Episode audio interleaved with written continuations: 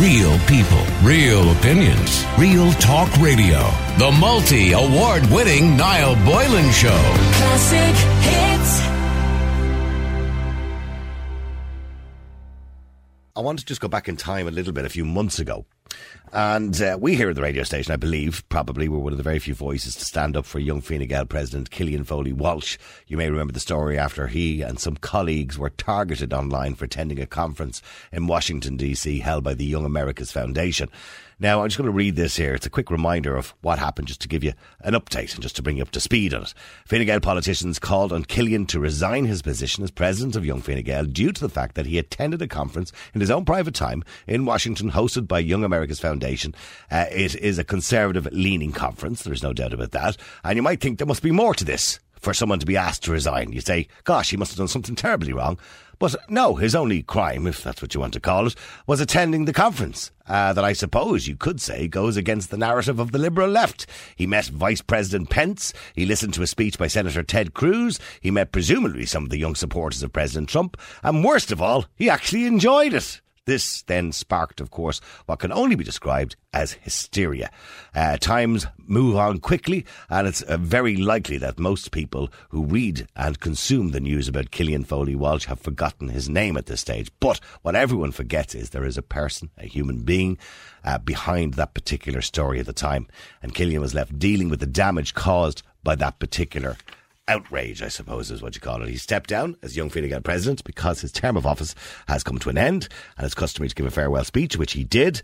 Um, what Mr. Foley Walsh did on the, uh, was very extraordinary. He talked about the impact that those few days of media coverage had for him in August. And he joins us on the line. Uh, Killian, good afternoon to you. How's it going, Niall? How are you? Good. Killian, you know, I, I don't want to harp on too much about exactly what happened and at the time it happened because I'm sure it brings back lots of bad memories to you. I mean, just to clarify, you went there in your own private time. Uh, you were asked to resign by Noel Rock, uh, Maria Walsh, who was only in the, I suppose, really in, in, in politics a wet day, um, and many other people were asking you to resign for attending a conference. How did you feel when all of a sudden the limelight was on you? Your picture was all over the paper, all over the internet, and all this abusive stuff was being said about you. Yeah, well, it was it was a funny old time. I, I wouldn't even have minded as much if they'd picked a better picture. Uh, to be honest, um, it was a fairly rough one now they chose. But um, yeah, no, look, a lot of people had a lot to say around that time, um, and you know, I wouldn't for a second dispute anybody's right to to contribute or whatever. But I suppose what I took particular issue with was the sort of the personal tone, I suppose, of a lot of it, which turned otherwise, you know, sort of reasonable criticism into just, you know, unreasonable abuse and that sort of stuff um, and it took a toll, you know. Uh, I mean, I, I, at the time, I remember there, there's a quote from the Irish Examiner. I'm going to read it out here. Young Fine Gael President Killian Foley Walsh attended the Young Americans Foundation conference in Washington, D.C., along with Young Fine, uh, Fine Gael's social media officer, Chloe Kennedy. It is disproportionate to compare the conference uh, visit with the events of El Paso, Ohio, of course, in Walmart, where many people were killed. Uh, but there is a commonality. That in itself sounds like, you know, it sounds like you were almost there for some sort of hate rally. Uh, yeah, well, I mean, aside from the fact that there's a comparison made there between me and a, a mass murdering racist lunatic, you know, um, I mean, you know, I mean that quote speaks for itself. I think, and a lot of reasonable people, I think, who would hear that would would draw their own fairly reasonable conclusions from it. I know I did. Um, but yeah, no, that was definitely the tone of some of the stuff that was coming out. Um, and then, I mean, aside from that, there was other stuff you know, about how, um, I mean, there were death threats involved. Somebody got a hold of my mother's number, texted her to tell her what an awful job she did rearing uh, my brother and I, um, and everything else. And it's just, it's this, it's, it's an insipid hate campaign, you know, that gets whipped up out of nowhere uh, and uh, directed individuals by strangers, mm-hmm. and I suppose that may be that may be why it happens. It's only when the individual you're you're talking about is a stranger that's really the only time that you get into it. I find, you know. Um, I mean, you're, you're not de- you're not denying that you're conservative in your views. Uh, you're not denying Definitely that not, you would no. be right leaning in your views, but that that seems to be almost a crime nowadays. Yeah, well, I mean, I, I don't know if I'd if I if I'd go that far. I mean, what has to be noted, I think, to be honest, is that, and, and I learned this over the course of August as well, and I've learned it since, is that Twitter is not Ireland. You know, um, and thank God for that. Uh, but Twitter is not Ireland, Uh, there's a small percentage of, of the Irish public is on Twitter, and it can definitely become a particular. Toxic. I've seen it. I've yeah, witnessed exactly. It. It Yeah. can it can turn a particular way at that time. But the important thing to remember is that when you walk down the street, you know the vast majority of people have no idea what goes on there, uh, Mm-hmm. and they ex- by extension have no idea who you are. You know, so uh, sort of a storm the teacup on Twitter um, is is nothing to be overly concerned about. But at the time, like you know, it's difficult to look at things that way. It's difficult to look at things rationally. No, I, I, I understand. I work in I work world, in you media, know. Killian, and you know there has been times in the show over the last nine years where I've you know put out an opinion, be it on Twitter or be it on, on television or be it on radio, for it. and you get torn apart. And I can understand the Mm. personal you know effect that can have on you. Now I'm dealing with it on a daily basis where it may not be something you were. More for, and, and the majority of human beings are not used to probably dealing with something like that. How did it Exactly. manifest itself in you? Like, I mean, what way did you deal with that? Um, poorly at the time, I'll be honest. I mean, you know, uh, you've got you know people breathing down your neck and all that sort of stuff. It's important, I suppose, in the in the short term to try and ignore them, basically, you know, to cut them out and that sort of stuff, um, because life is too short, to be honest. Um, but it's more as time goes on, you know, um, when the the journalists stop calling, when the the headlines stop being written and everything else. Um, but there can still be this sort of underlying uh, insidious um, undertone, if you like. Again, on the likes of Twitter and that sort of stuff, where your name will crop up every so often, or something will appear in the news, and then, oh well, did Killian Foley anything to do with that? Uh, in a pejorative sense. Oh yeah, that, oh, like yeah, that, and, you and every you'll always refer to. Oh, that's your man who went over to the to the, the conference. Exactly, and Yeah. I mean, in fairness, now some of it can be kind of funny. I saw one guy today, really, not. It wasn't today. I think it was actually only like two weeks ago. Uh, really went to town on my name. A lot of people really uh, uh, get a kick out of the whole double barrel and everything else, you know. Mm. So one guy decided to describe me as I wondered did Killian uh, Foley, Montgomery, Windsor, Mountbatten, Walsh, or whatever Mm-hmm. have anything to do with that, you know. Um, but you know, that's I shouldn't be on that guy's radar, you know, as far as I'm concerned, and I certainly shouldn't be um, somebody who, who comes to mind for him when he wants to, to take a pop or anything like that. Um, so it's more that sort of stuff. I mean, Um, you're you're, you're, you're, a, a young man. I, you're entering. I don't. I hope it hasn't put you off politics, by the way. But so you're a young man. And you're entering politics. I mean, you. On a very serious note, at the, at that time during the worst point of that, you also engaged in self harm. Yeah, well, look, I mean, what's what's fanned this up a little bit more this week, I think, is uh, as you said, my term finished up at our national conference last weekend down in uh, Carlow, um, and I stood up, I made my farewell speech, um, I spoke from the heart. Leo, Leo I- was there in the front seat, I believe. He was exactly, and Leo Varadkar himself is an immensely supportive. Um, did he come chap, out? To, did he did he come out to support you at the time, or has he come out to support you since? Uh, and to support your right to have a view. think, no.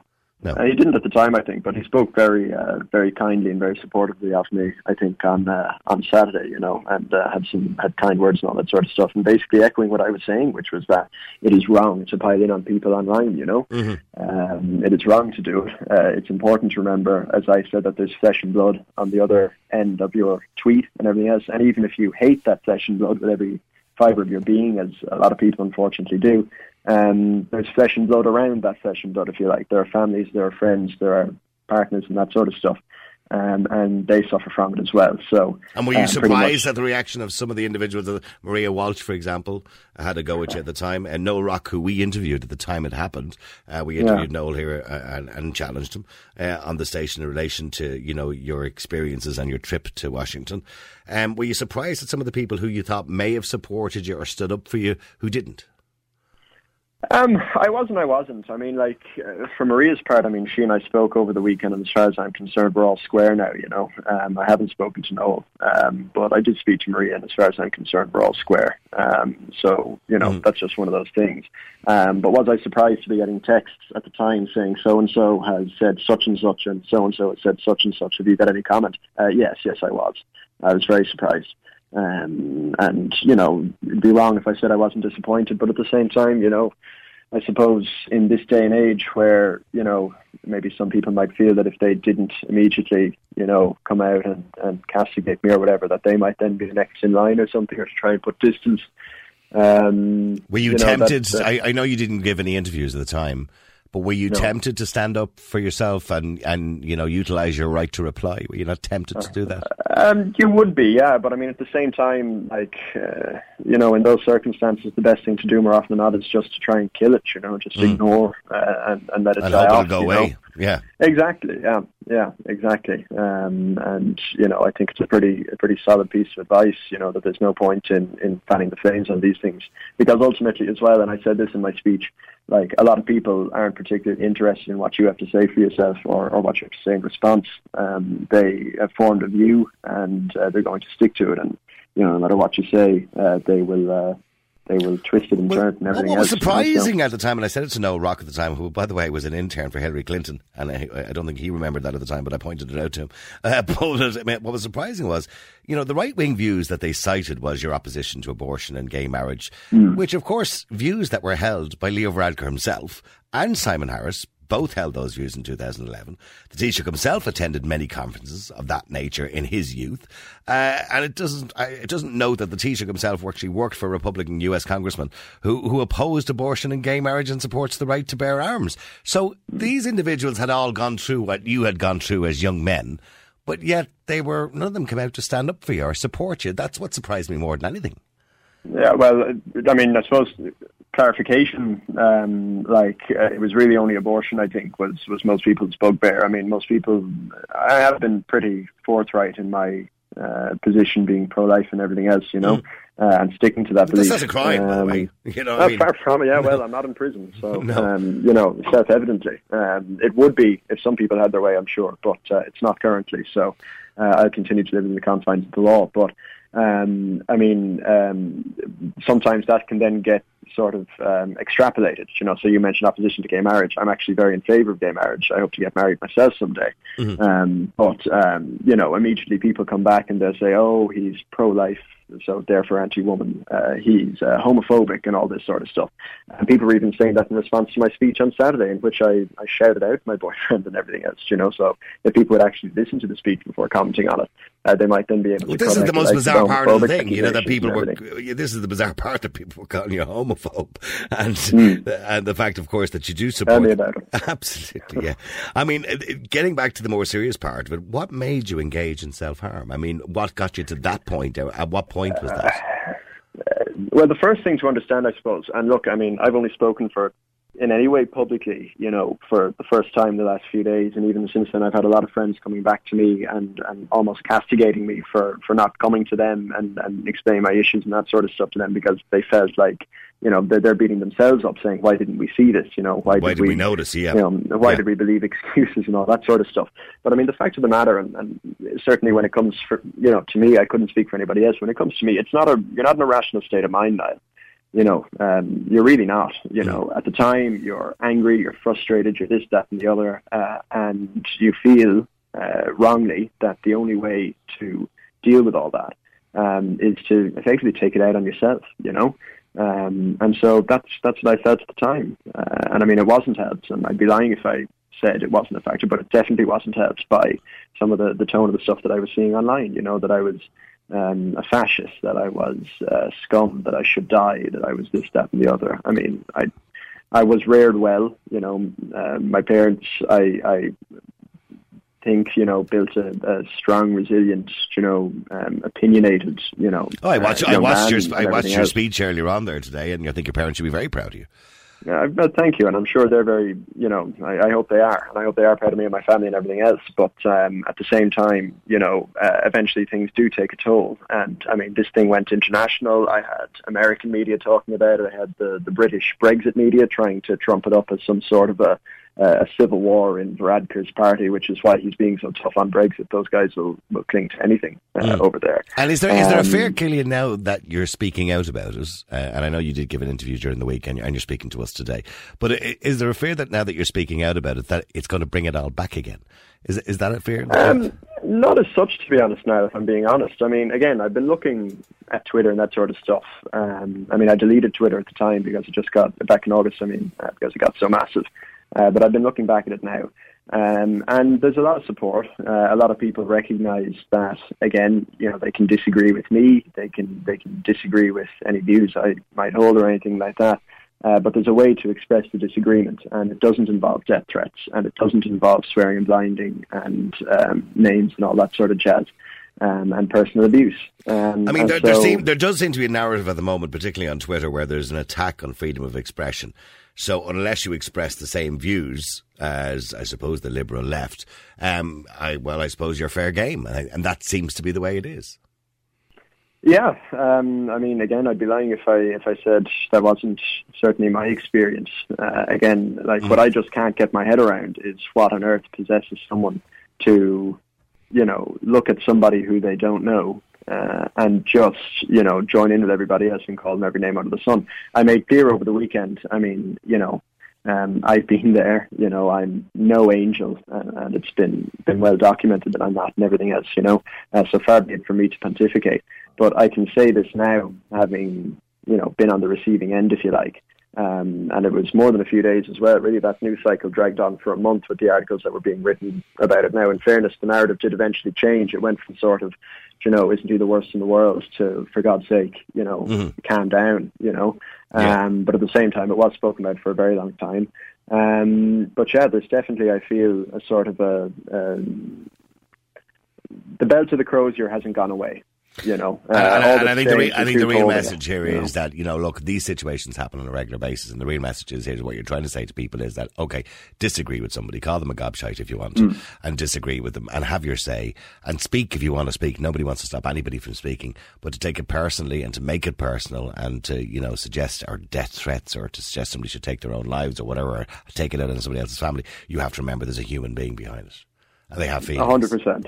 One hundred percent. That's that's literally it. I mean, like, and and what happens more often than not is people will turn around and say, "Oh, you know, he's just trying to shirk valid criticism and all that." And even I've seen that again in discussion over the past few days.